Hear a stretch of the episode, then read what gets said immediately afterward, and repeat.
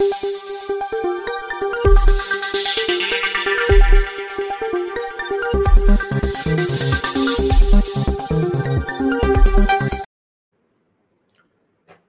राम।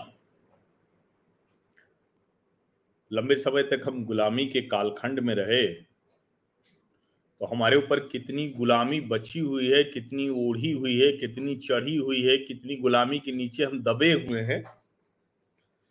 इसका एहसास हमें होता नहीं है। और जब हम वो एहसास करना भी चाहते हैं तो कोई न कोई धुर गुलाम आकर हमें कुछ और समझाने लगता है। और फिर हमें लगता है कि अच्छा चलो जाने दो भाई, क्यों कुछ ऐसा बदलना? चलो कोई बात नहीं, अब इतने वर्ष गुलाम रहे हैं, हम स्वतंत्र भले हो गए हैं। लेकिन हमें क्यों इस चक्कर में पड़ना कि गुलामी की निशानियाँ खत्म करनी है या उनका स्वरूप बदल देना है? और कई बार तो मुझे बड़ा आश्चर्य होता है कि इसे भारतीय जनता पार्टी के लिए राजनीतिक तौर पर और सामाजिक तौर पर सिर्फ़ और सिर्फ़ राष्ट्रीय स्वयंसेवक संघ के लिए एजेंडा बता दिया जाता है। यानी इस देश में गुलामी से निकलना, गुलामी की जो भी हमारी यादें हैं, पीड़ा है, उसको कम करना, खत्म करना, ये सिर्फ़ और सिर्फ़ राष्ट्रीय स्वयंसेवक संघ के विचार से बढ़ने वाले जो भी संगठन है, या राजनीतिक तौर पर जिसको हम भारतीय जनता पार्टी के नाम से जानते हैं, पहले जनसंघ के नाम से जानते थे, ये सिर्फ़ उन्हीं की ज़िम्मेदारी है। कमाल है ना? भारत देश हम सबका है, हम अक्सर बहस करते हैं, चर्चा करते हैं कि देशभक्ति और देशद्रोह क्या होता है। हर भारतीय देशभक्त है, किसी को ऐसे कैसे देशद्रोही कहा जा सकता है? बिल्कुल ठीक बात है। लेकिन जब हम कहते हैं कि सारी ज़िम्मेदारी, सारा मोनोपोली ठेकेदारी सिर्फ़ और सिर्फ़ भारतीय जनता पार्टी की और राष्ट्रीय स्वयंसेवक संघ की है, तब तो ये लगता है कि भाई कहीं ना कहीं कुछ तो बेसिक्स में समस्या है। और ऐसी ही एक बड़ी समस्या अभी दिखी। जब देश की संसद को नई संसद में परिवर्तित करने की कोशिश प्रधानमंत्री नरेंद्र मोदी ने की, जाने क्या क्या आड़ंगा लगाने का प्रयास किया गया। लोकसभा अध्यक्ष रहते हुए एक दशक से ज़्यादा समय पहले मीरा कुमार जी ने खुद कहा था, लगातार एक के बाद एक प्रस्ताव जा रहे थे। लेकिन उस संसद भवन को बदलना है, अपना संसद भवन होना चाहिए, इसकी चिंता तक नहीं। इंडिया गेट पर हम द्वितीय विश्व युद्ध के सैनिकों के नाम तो जान गए, एक हमारी अमर जवान ज्योति हो गई, लेकिन हमारे देश के हर सैनिक को हम याद कर सके जिन्होंने भारत की रक्षा के लिए भारतीय सेना के साथ अपने प्राण गंवाए, उसकी हमने चिंता नहीं की। और उसके बाद हम कहते हैं कि भारतीय जनता पार्टी और नरेंद्र मोदी मुद्दों की बात ही नहीं करते। हमारे देश के लिए शहीद होने वाले, प्राण देने वाले बलिदानी वीर सैनिक, उनकी याद में कुछ हो ये हमारे लिए मुद्दा नहीं है। और ऐसे ही गुलामी वाली जो संसद है, वही संसद चलती रहे, नई संसद बने, ये हमारे लिए मुद्दा नहीं है। लेकिन गुलामी से हम उबर गए। संसद के लिहाज से मैं नहीं कह रहा हूँ। जो हमारी शानदार पार्लियामेंट बिल्डिंग है, और भले ही वो गुलामी की निशानी है, लेकिन मैं उसको मानता हूँ कि जो कुछ भी है, भारत में जो कुछ है, भले जो कोई यहाँ बनाकर गुलामी के दौरान गया हो, लेकिन है तो हमारी ही। छह वर्ष लगे थे इस संसद को बनने में। ये बात सुनिए जरा ध्यान से। एडविन लुटियन और हर्बर्ट बेकर उन्होंने पूरे बनाए थे, इसीलिए लुटियन डेली लटियन डेली ऐसे बोला जाता है।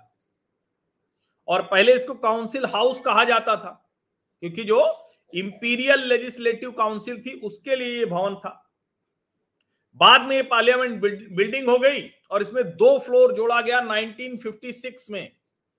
जगह ज़्यादा चाहिए थी, अधिक स्थान चाहिए था। 2006 में पार्लियामेंट म्यूज़ियम म्यूज़ियम बना, संसद भवन का संग्रहालय और उस संग्रहालय में हमारा ढाई हज़ार वर्षों का जो रिच डेमोक्रेटिक हेरिटेज यानी जो हमारी संपन्न, समृद्ध जो विरासत है लोकतांत्रिक, उसको दिखाया गया। उसको भी बदलाव बहुत कुछ किया गया उसमें। वो क्यों? क्योंकि उसकी आवश्यकता थी। अब सवाल यही कि फिर ये नई पार्लियामेंट बिल्डिंग क्यों चाहिए थी? तो मूल बात तो ये कि 1921 से 1927 तक में बनी ये बिल्डिंग 100 वर्ष होने जा रहा है। 1927 से 2027 2023 चल रहा है। और लंबे समय में यहाँ जिस तरह की स्थितियाँ रही, उसमें उसकी बिल्डिंग के ऊपर, इमारत के ऊपर असर पड़ा। कोई रिकॉर्ड नहीं है कोई डॉक्यूमेंट नहीं है ओरिजिनल डिज़ाइन इस जो, जो इस बिल्डिंग का था। और इसीलिए बहुत ज़रूरी है क्योंकि जो नए कंस्ट्रक्शन हो रहे हैं या मॉडिफिकेशन हुए इस संसद भवन में जो अभी तक है एडहॉक मैनर में हो रहे थे। यानी पक्के तौर पर कुछ पता नहीं अगर पूरा डिज़ाइन पता होता तो उसके लिहाज से होता।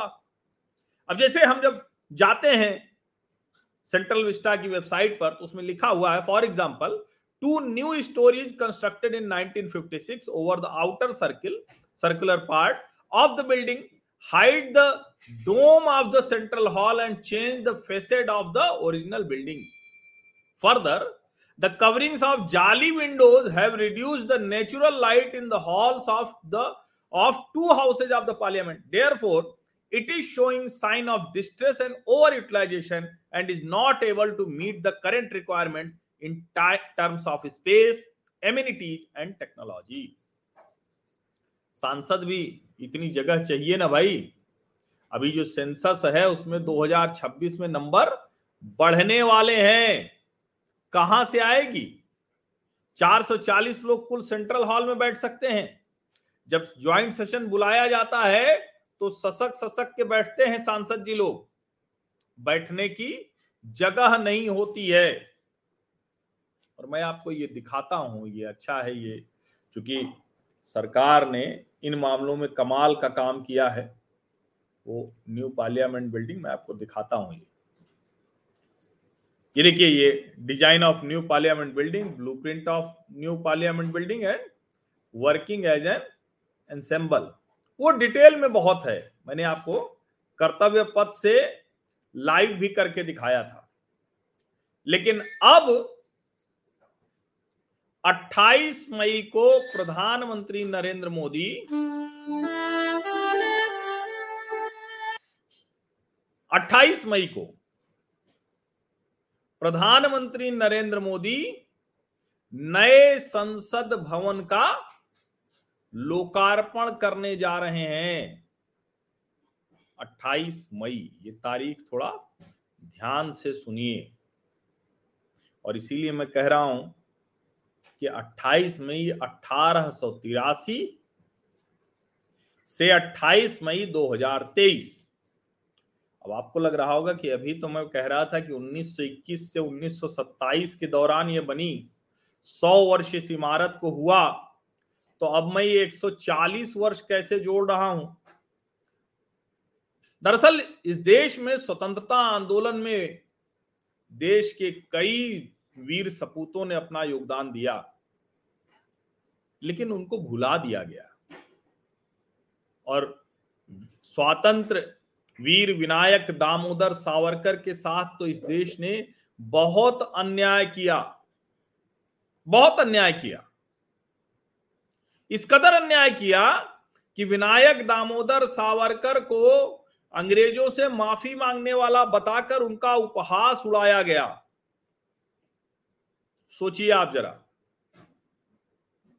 और इसीलिए मैं कह रहा हूँ कि ये जो गुलामी से उबरने में 140 वर्ष लगे और इसको मोदी ने कर दिखाया, ये कोई छोटा काम नहीं है। ये बहुत बड़ा काम है। मुश्किल था होना, बहुत मुश्किल था। आप ये देखिए, ऐसी होगी। जो यूनाइटेड नेशंस भी दिखेगा तो इसके सामने फीका ही नज़र आएगा। और आज की तारीख में दुनिया के जितने भी संसद भवन हैं, उनसे किसी से भी कमतर हमारा संसद भवन नहीं होगा। जो सेंट्रल हॉल होगा और जो सेंट्रल लाउंज दिखाया जा रहा है, ये अपने आप में कमाल होगा। ये देखिए कैसी लाइटिंग होगी, वो आप देखिए इसमें दिख रही है। आत्मनिर्भर भारत है, उसका प्रतीक है। ये देखिए, आप इसके जो लोकसभा और राज्यसभा के चैम्बर्स हैं, वो भी आप देखिए। ये मैं क्यों कह रहा हूँ? क्योंकि हमारे ऊपर एक बड़ा आरोप ये भी लगाया जाता था और बार बार कहा जाता था कि हम लोगों ने आखिर बनाया क्या? हम लोग बना भी सकते हैं क्या? आज पूरी तरह से स्वदेशी संसद है। और वो विनायक दामोदर सावरकर की जन्म तिथि 28 मई अठारह नासिक के भगूर गाँव में जो एक योद्धा जन्मा था, उसकी जन्म तिथि पर यह सब हो रहा है। अब आप कहते रहिए, बताते रहिए। और विनायक दामोदर सावरकर अगर दो बार काला पानी की सजा उन्होंने भुगती तो वो यही तो था, गुलामी से मुक्ति ही तो चाहिए थी। ये तो खैर दूसरी डिटेल्स हैं। ये कैसे संसद बनी? ये है किस तरह से कैसे संसद शुरू हुआ, बनना, कैसे हुआ, आप देखिए, बगल में संसद दिख रही पूरा शास्त्री भवन, और किस तरह से वो चेंज हुआ, तारीख भी देखिए बदलती जा रही है, छब्बीस सत्ताईस, पाँच मार्च, छह मार्च, दस मार्च, और किस तरह से बनती चली गई दो हज़ार इक्कीस? इतनी तेज़ी में ये काम हुआ है। ये भी अकल्पनीय है। और हम वो अकल्पनीय काम होते हुए भारत में देख रहे हैं, जिसको लेकर पहले हम जब वो देखते थे ना, वो जो इस पर टीवी चैनल पर आता है, डॉक्यूमेंट्री बनती है कि कैसे कोई मेगा सिटी मेगा स्ट्रक्चर्स तो उसमें भारत का कोई ज़िक्र ही नहीं होता था। और ज़िक्र होता भी था तो हमें बताया जाता था कि देखिए, या तो ये अंग्रेज़ बना के गए या मुगल बना के गए कोई ये नहीं बताता था कि बना तो हम ही लोग रहे थे। हमारे ही संसाधन, हमारे ही लोग, हमारे ही स्किल से बन रहा था। और कैसे उससे पहले हमने बहुत कुछ बनाया था, उसकी भी चर्चा नहीं होती थी। लेकिन अब हमारी आपकी आँखों के सामने है ये। और जिस तरह से बनता हुआ दिख रहा है या आप देख सकते हैं कि कैसे इसका चित्र बदल गया। कैसे भारत की अपनी संसद बन गई और कोई कहे या न कहे, माने या न माने, स्वीकार करने में समय लगेगा। लेकिन यकीन मानिए, जब अपनी बनाई हुई संसद में हमारे सांसद, हमारे जनप्रतिनिधि बैठकर निर्णय लेंगे तो निश्चित तौर पर उसमें भाव थोड़ा तो परिवर्तित हो ही जाएगा। निश्चित तौर पर पहले की संसद में भी वो हमारी अपनी ज़मीन पर बनी थी। हमारे नेताओं ने एक से एक निर्णय लिए। हम दुनिया में कई ऐसे फैसलों के लिए और हमारे संविधान से जो देश चलता रहा, वो उसी संसद से चलता रहा। लेकिन अब जो निर्णय लिए जाएँगे, वो अपने आप में कमाल होगा। और वो कमाल हम होते हुए देख रहे हैं। वो कमाल हमने देखा है कि कैसे होगा। और देखिए, वो नक्शा इधर पुरानी वाली संसद और ये नई वाली संसद उसके आगे। 28 मई स्वातंत्र वीर विनायक दामोदर सावरकर की जयंती हमेशा याद आएगा। कोई कुछ भी कहते रहे, कोई कुछ भी कह, मज़ाक बनाते रहे, करते रहे, लेकिन यकीन मानिए, लोगों को ये समझ में तो आता है। इसको समझ लीजिए। ये समझ में तो आता है। और हमारी गुलामी की ऐसी ढेर सारी निशानियाँ हैं और हम कोई उस संस्कृति से नहीं आते हैं, किसी को तोड़ देना है, खत्म कर देना है। हम उसका उपयोग करेंगे। लेकिन हमारी अपनी पहचान हमारे अपने कौशल से, हमारे अपने कर्तृत्व से, हमारे अपने जो तैयार किए हुए प्रतिमान है, उनसे तय होगी। तो 28 मई को संसद खुल जाएगी और उसके बाद जो सत्र होंगे, वो उसी में होंगे। इसी सत्र से, बजट सत्र से करने की तैयारी थी, लेकिन थोड़ा सा देर हो गया। हालाँकि वो देर प्रधानमंत्री के जल्दी तय किए हुए हिसाब से वरना तो यहाँ इमारतें बनना शुरू होती हैं और बन ही नहीं पाता है। जब शुरू हुआ था सेंट्रल विस्टा प्रोजेक्ट तो कहा जा रहा था कि भला कैसे बन जाएगा? और आप देखिएगा 2024 का चुनाव आते आते 2024 के बाद तो छोड़ दीजिए, चुनाव आते आते पूरे उस क्षेत्र का नक्शा बदल जाएगा। आप अगर एक साल आज से नहीं जाएँगे तो एक साल बाद उस क्षेत्र को पहचान नहीं पाएँगे, इतनी तेज़ी से वहाँ काम चल रहा है, इतना कुछ परिवर्तित हो रहा है। आत्मनिर्भर भारत, गर्व करने वाला भारत, मूल भारत की पहचान, हमारी अपनी स्वदेशी संस्कृति, हमारा अपना सब कुछ है। गुलामी वाला नहीं है। किसी का दबाया, बताया, समझाया, वो वाला नहीं है। बहुत बहुत धन्यवाद।